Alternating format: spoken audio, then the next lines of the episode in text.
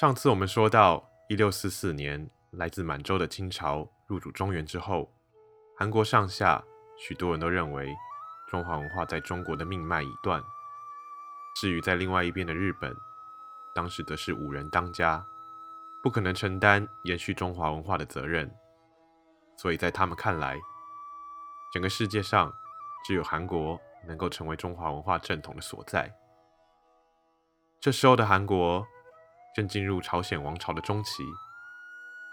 这个王朝建立于一三九二年，至今已经两百多年。乍看之下，朝鲜王朝和传统中国相当的类似。他们尊崇儒家思想，重视家族和长幼秩序。他们也实行科举制度，通过考试来挑选政府官员。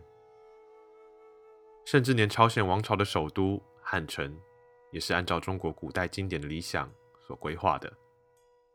而当时韩国文人和知识分子在写作的时候，用的大多也是汉字。不过，韩国真的就是小中国吗？如果我们看得更仔细一点，韩国和中国之间的差异就越来越明显。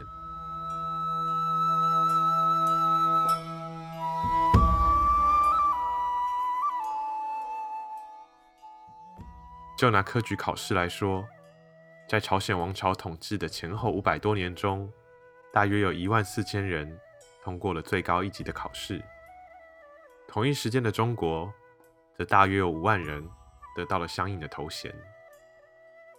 可是当时中国的人口是韩国的二三十倍，换句话说，在韩国通过科举考试的比例至少比中国高了五倍。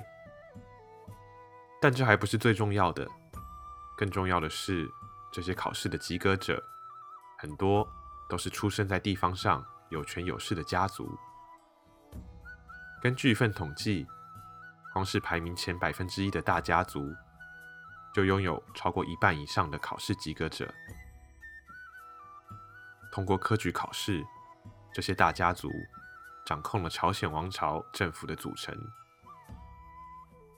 而不止如此，这些家族之间还会彼此通婚，进一步强化了他们在政治和社会上的势力。这和明清时代的中国很不一样。有些学者认为，明清社会中因为有了科举考试，而让一般的平民也能够出头天。这样的说法虽然还有些争议，但中国科举考试的结果确实不像韩国那样，由少数的大家族所垄断。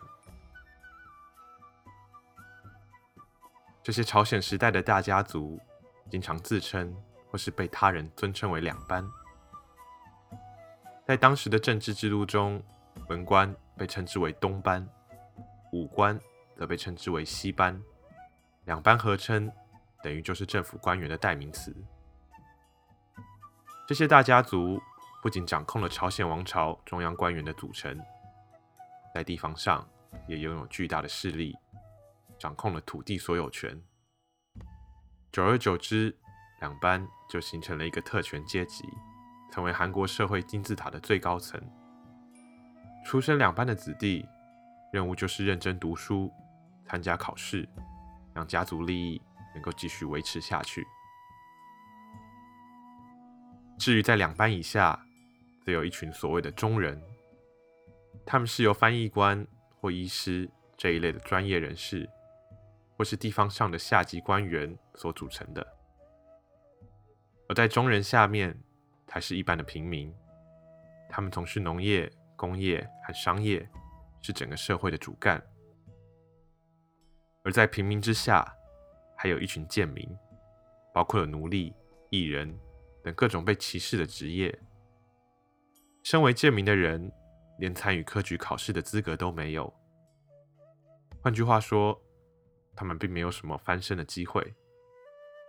不过，就算是身为良民的农人和商人，能够透过科举考试而出头天的机会，其实也是微乎其微。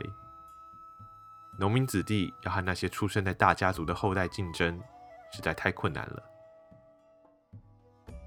也因此，朝鲜时代的韩国虽然没有严格的法律强制规定每个人的身份，但社会阶级的区分还是一代又一代的复制下去。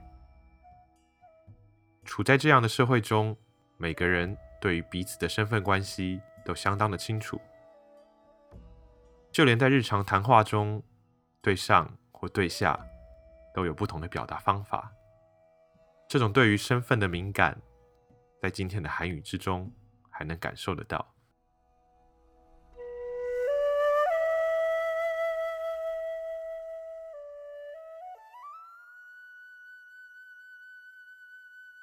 这个由两班中人、平民和贱民组成的韩国社会，和当时的中国、日本都不相同。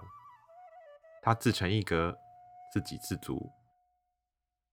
不过，这不代表他们断绝与外界的联系。正好相反，在朝鲜王朝的时代，韩国、中国、日本，还有东亚世界的其他国家，都有相当频繁的互动。下一次，我们就要谈谈韩国的外交官到了这些邻国之后，发生了哪些故事。